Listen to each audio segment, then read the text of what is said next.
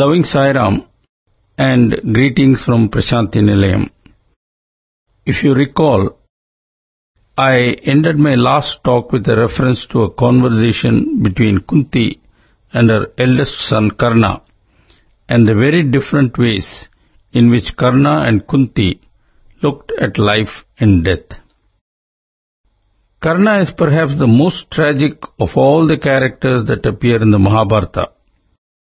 On occasions, Swami has praised Karna, but has also pointed out that for all his noble qualities, Karna committed one fatal blunder. He surrendered himself totally to Duryodhana because he felt that Duryodhana saved his honor in an hour of crisis. It was this loyalty that compelled Karna to refuse even his mother's request to desist from the fighting. Swami says that total surrender must only be to God and not to man, whoever that may be. Any pledge given to another human must be restricted and conditional when the issue of God becoming a priority arises. With war about to break out, Dhritarashtra began to panic, for he well knew what the outcome would be. He cursed his sons for not being reasonable, and he cursed himself also for not exercising parental authority with sufficient force. At that juncture, sage Vyasa came to Dhritarashtra and consoled him by saying, The past is past, and there is no use in crying over spilt milk. Prepare yourself to accept the outcome manfully, whatever it be. If you wish, I can bless you with vision so that you can see what's going on in the battlefield. Dhritarashtra declined the offer but still wanted some means of obtaining news from the battlefront. Vyasa then blessed Dhritarashtra's companion Sanjaya with the capacity to see the happenings on the battlefield and give reports to his king. Thus it was that Sanjaya became not only the world's first war correspondent, but TV commentator as well. The Bhagavad Gita, which we all think of as the lesson taught by the Lord to Arjuna and humanity as well, actually begins and ends as a conversation between Dhritarashtra and Sanjaya, with the dialogue on the battlefield between Krishna and Arjuna tucked in between, so to say. Sanjaya is not only blessed with remote vision, but remote hearing as well. That's why he was able to relay the Bhagavad Gita to Dhritarashtra. And when Krishna reveals to Arjuna his cosmic form, Sanjaya is able to see that also. The conversation between the blind king and his constant companion Sanjaya begins with Dhritarashtra asking Sanjaya to describe the scene at the battlefront just before the fighting was due to commence. And that is when Sanjaya describes Arjuna asking Krishna to drive the chariot to a central location between the two armies. When seeing the lineup of revered elders on the other side, Arjuna's heart sinks, yielding to doubt and misery. Krishna waits patiently for the disturbed Arjuna to pour out his heart and then instructs him in divine knowledge. That clears the cobwebs in Arjuna's mind and gone is the confusion. He gets up as instructed and fights with vigor, dedicating his actions to Krishna and seeking no reward. Swami adds, and I quote, Krishna's exposition benefited Arjuna, Sanjaya, Vyasa who wrote the Mahabharata, and Hanuman who as the symbol in the flag of Arjuna's chariot also heard the Bhagavad Gita. The same Gita fell on the deaf ears of Dhritarashtra too. End of quote. This last remark is most significant. These days, there are many who make it a point to read all the 700 verses of the Gita every day. some even take the trouble of memorizing all the verses. All this is fine and desirable, no doubt, but only up to a point.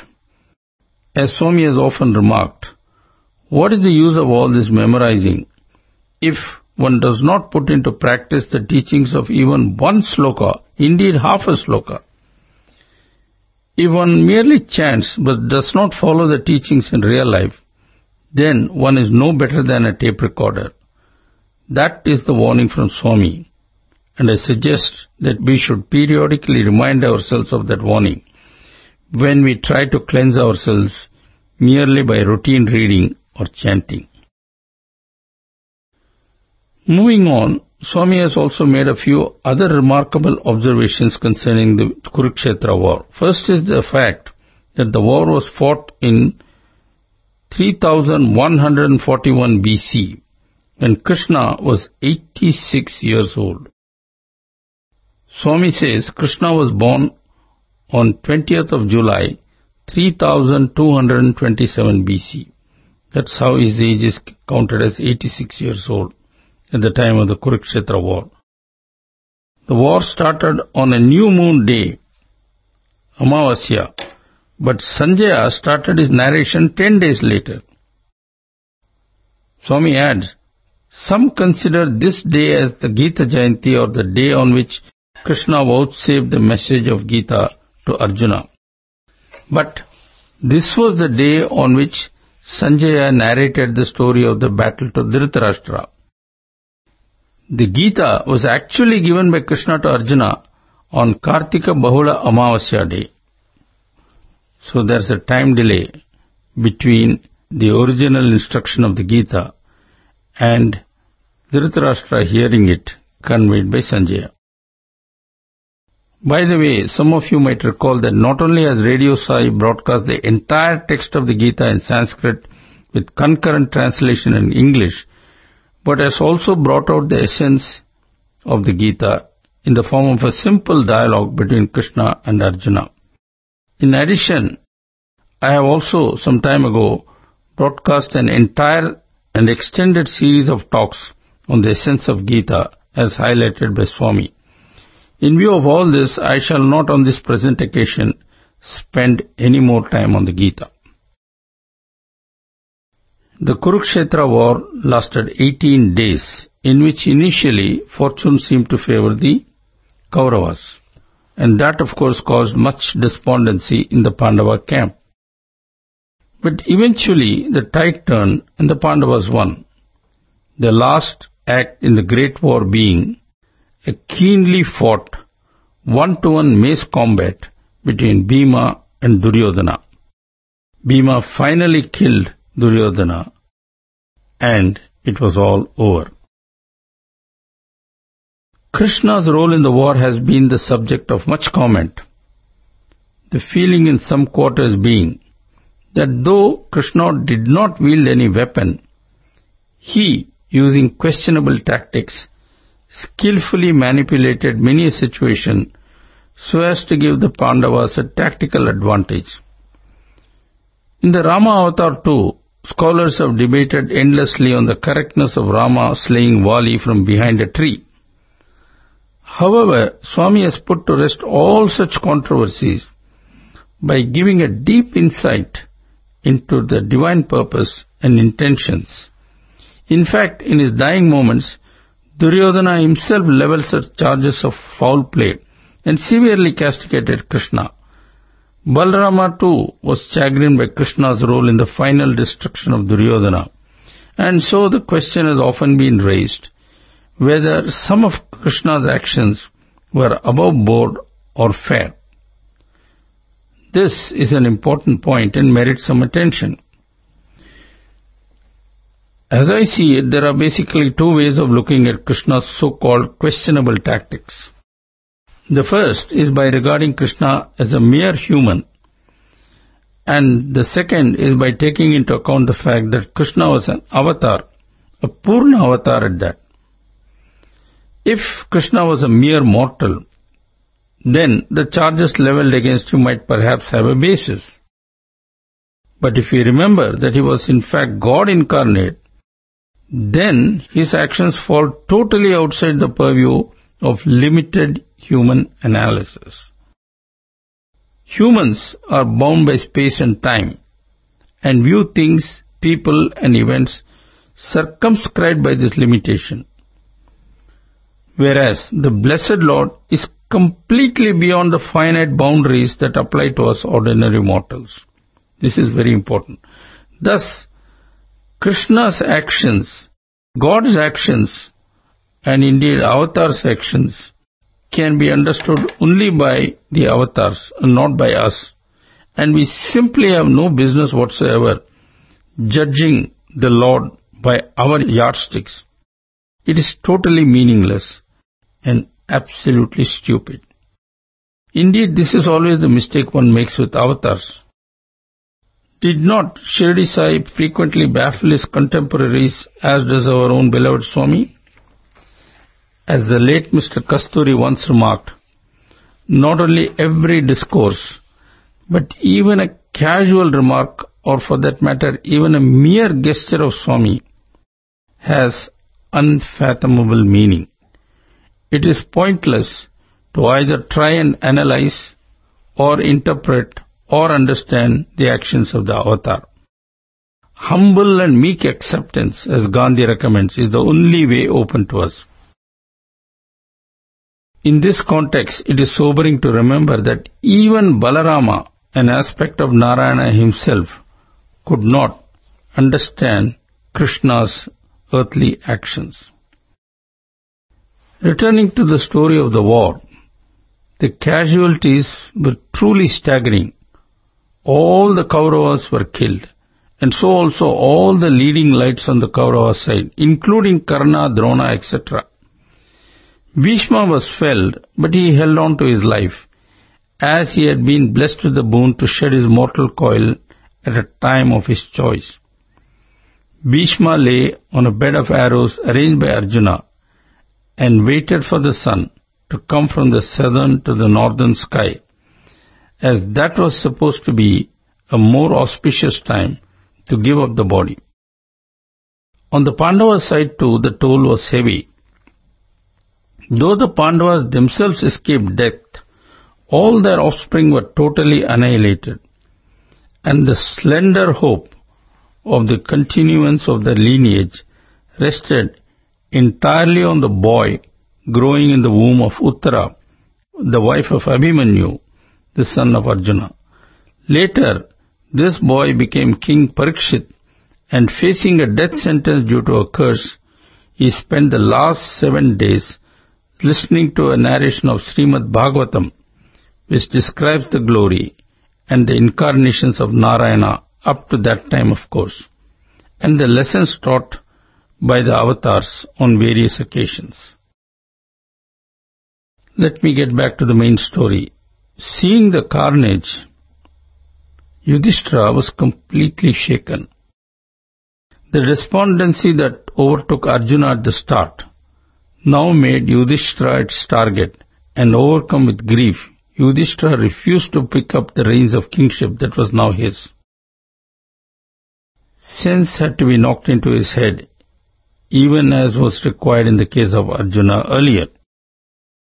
This time, Krishna gave the job to Bhishma, who, for a number of reasons, was reluctant, not the least of which was the fact that Krishna was right there and was certainly more qualified than anyone else to advise. But Krishna insisted and Bhishma yielded. Thus came into existence the Shanti Parva, the body of knowledge communicated to Yudhishthira by the Venerable Bhishma on diverse matters both secular and spiritual. It is an unparalleled manual of practical wisdom, especially for those involved with governance.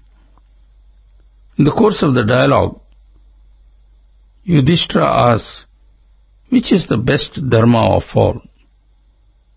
To which Bhishma replies, the best one is the ceaseless contemplation and the worship of Lord Narayana.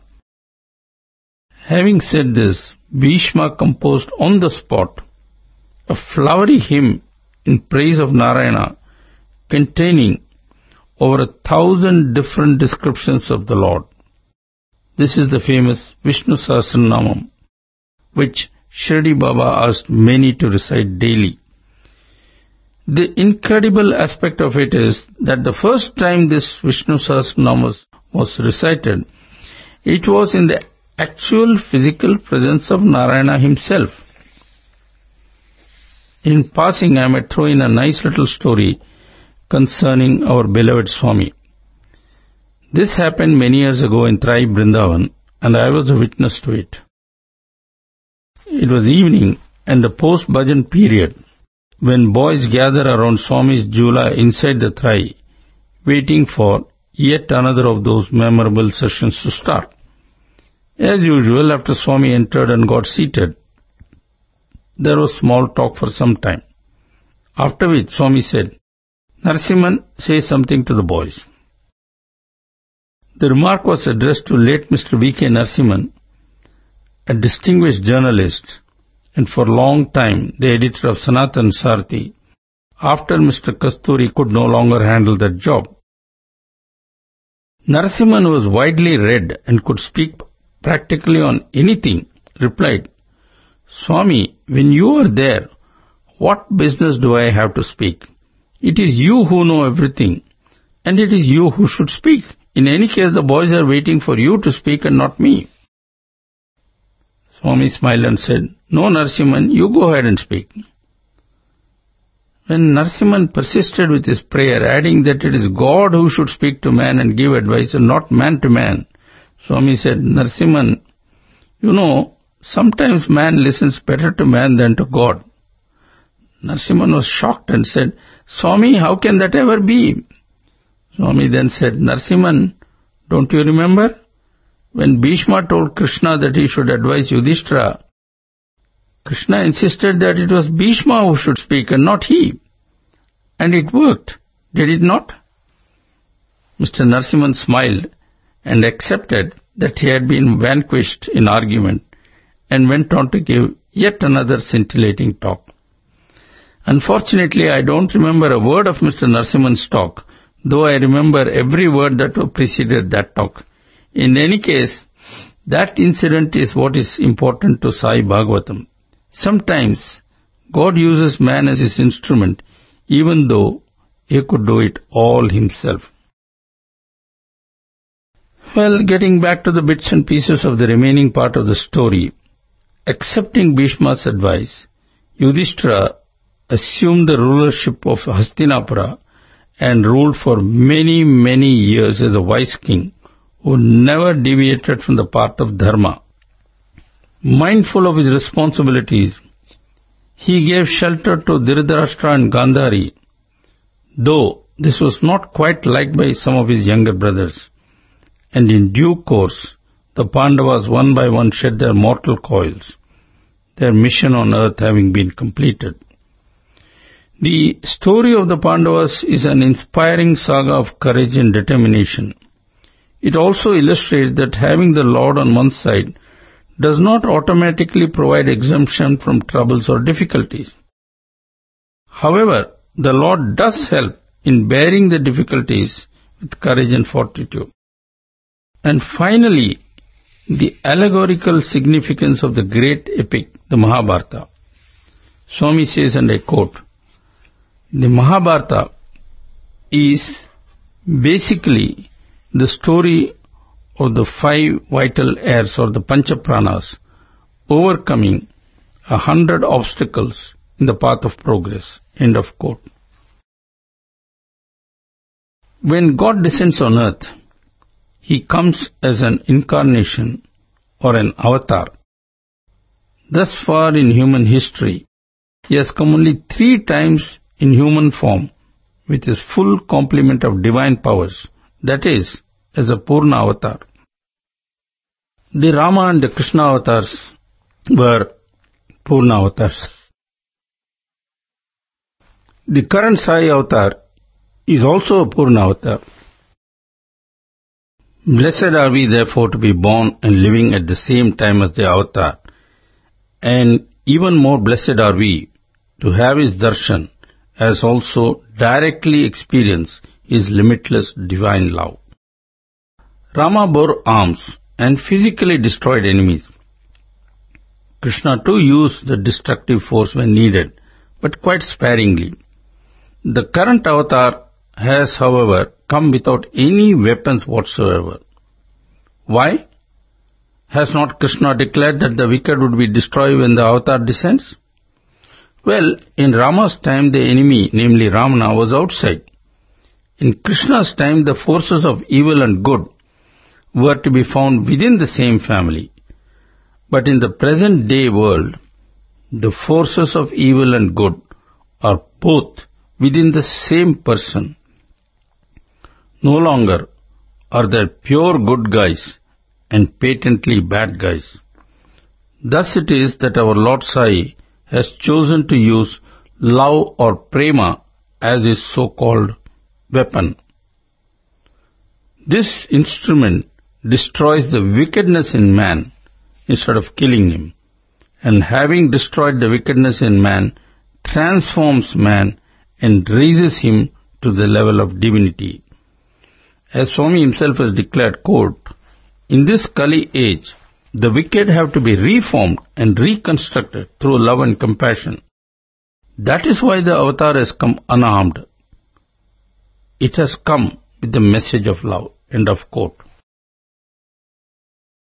In one of his divine discourses, Swami declared in ringing tones that his mission was unique in that he was involved in making each and every person realize that he or she is God. Times change, habits change, fashions change, and so on. But one thing remains constant, and that is that God is love and love is God. In addition, man too is God, which means that he too must breathe love and not hate. That is our dear Lord Sai's constant reminder. One point about the Krishna avatar. Krishna is often worshipped as God, which is correct. But in the process, one tends to lose sight of the human aspect of the avatar. The discourses given by Bhagwan Baba during the summer of 1976 and brought out in book form in the book entitled Summer Roses on the Blue Mountain published in 1976 are worth reading in this context because in those discourses Swami repeatedly emphasized the human aspect of Krishna. Those discourses are most illuminating to read because they open our eyes to the human aspects of both Shirdi Sai and the current Sri Sathya Sai avatar as well. Well, this brings to an end my original project to tell you something about the Rama and Krishna avatars. As I mentioned right in the beginning, my aim was not to present a scholarly discourse but help you to get acquainted with the essential aspects of the Rama and Krishna avatars, hoping that this would stimulate a deeper study of the earlier avatars on your part. Having come this far, I perhaps ought to include a few more talks dealing with the current Sri Sathya Sai avatar.